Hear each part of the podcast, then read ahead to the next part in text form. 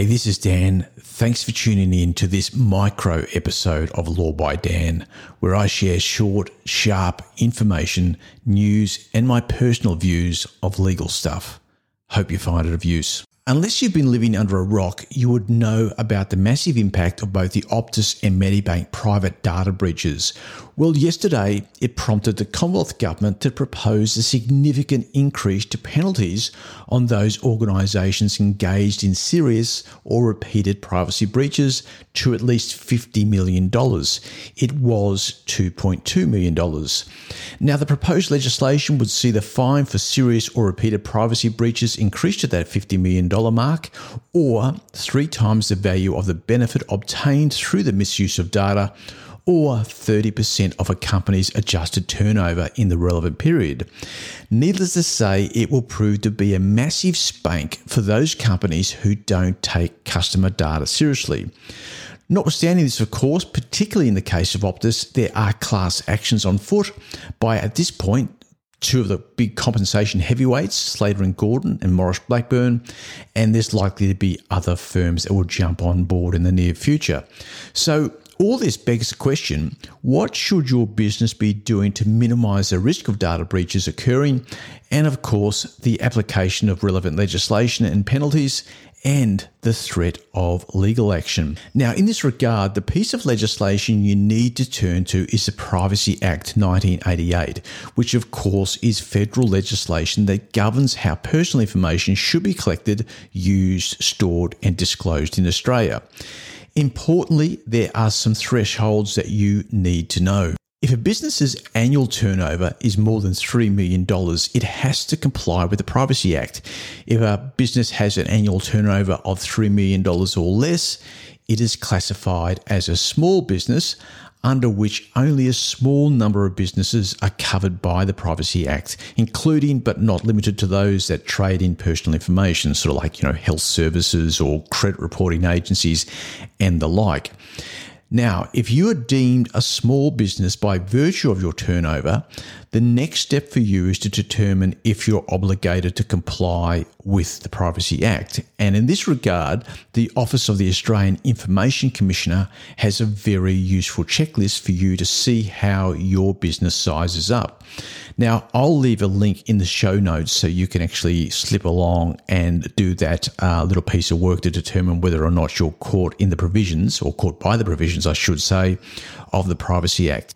If in the wash because your business has a turnover of more than $3 million, or you're one of those small businesses that falls within the ambit of the legislation, broadly speaking, under the Act, your obligations are as follows notifying a person when their personal information has been collected, only using a person's personal information for the purposes uh, specified, not using a person's personal information for direct marketing, allowing a person access to the personal information, and updating a person's uh, personal information if it is out of date or inaccurate.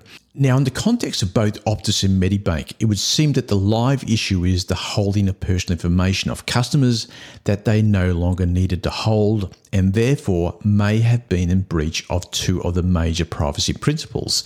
That being number 11, that essentially says that if a business holds personal information that it no longer needs for any purpose that is allowed under the privacy principles, it must destroy or de identify the information.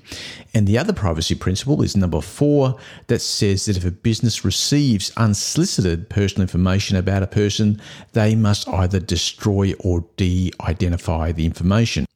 Now, it follows that in the event of a data breach, the notifiable data breach scheme should be immediately activated, which requires a business to notify the Office of the Australian Information Commissioner and affected individuals if there is unauthorized access to personal information, or there is unauthorized disclosure of personal information, or personal information is lost. Now, where this gets awfully murky is that in practice, there is no notification required if the organisation takes remedial action to prevent harm, and there is no requirement that public disclosure occur either. So there is a significant amount of discretion given to organisations in this regard, which essentially may imply that they can make up their own minds as to the risks and, based upon their own internal assessment, decide not to disclose a breach at all.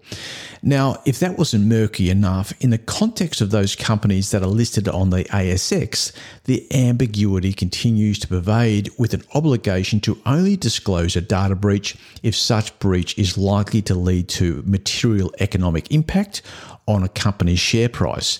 Now, the yardstick of how that is measured is really anybody's guess.